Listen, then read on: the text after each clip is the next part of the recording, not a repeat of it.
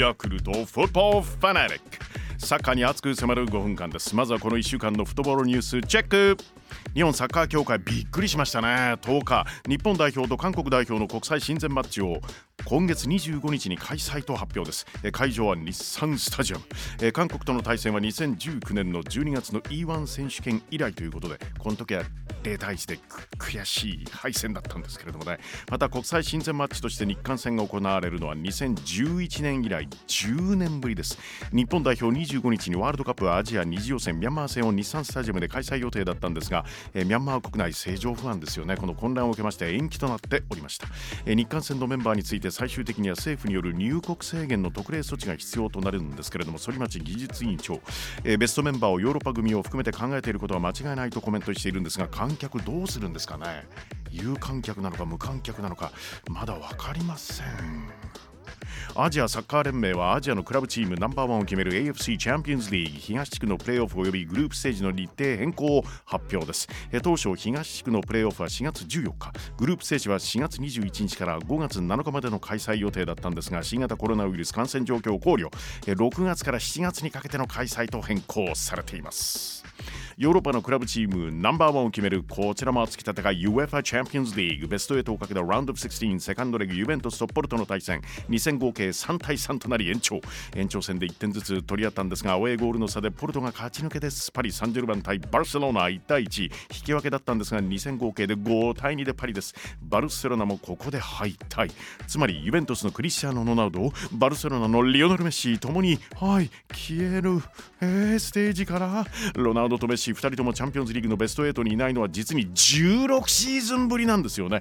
ドルトムントはセビージャに2戦合計5対4で勝ったベスト8プレミアリーグでは新を極めるリバプールですがライプチーヒに2戦合計4対0で勝った。はい、えー、準々決勝進出を決めています。ラウンド16セカンドレグ残りの4試合は来週の開催です。J リーグ J1 第4節。明日土曜のマッチ川崎フロンターレは柏。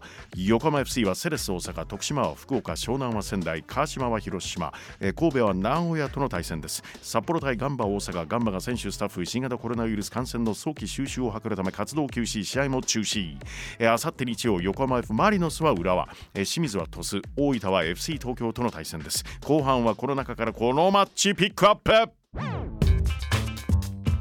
J リーグ J1 第4節清水エスパルス対サガン鳥栖。清水は昨シーズンまでセレス大阪を指揮していたロティーナ監督が就任ですよね。選手も10人以上が加入。大型補強でチームがガラッと変わりました。ここまで1勝1敗1引き分け暫定7位、うん、一方の鳥栖ですが開幕3連勝。はい。これは J1 昇格10年目にして初です。暫定2位。チームを一新した清水と開幕から絶好調鳥栖です。試合の行方を大胆妄想バーチャル実況。舞台は清水のホーム IAI スタジアム日本大だ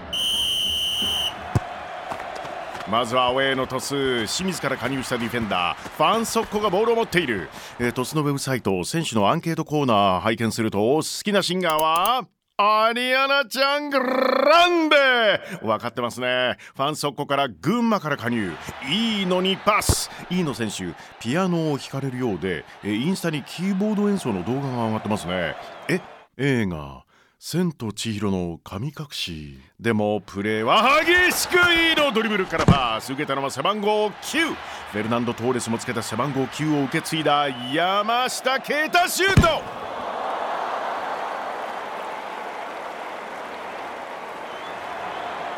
ホームの清水。一旦ボールをキーパーに戻します。えゴールキーパーおポルトガルから帰ってきましたね。権田修一。権田からこの選手も新加入じゃないですか。大分からやってきた。鈴木義則にパス。鈴木から縦にビシッとパスが入る。受けたのはオレンジマエストロの竹内涼前に出す。そこにいるのはディサロ・アキラ・シルバーノ。ディサロ・アキラ・シルバーノ選手好きな音楽は？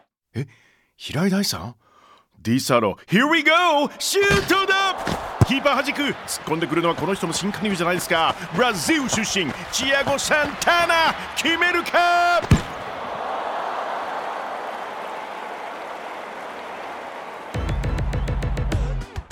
？J リーグ J1 第4節。清水エスパルス対サガントスあさって日曜午後2時キックオフ予定です。いい時間じゃないですか。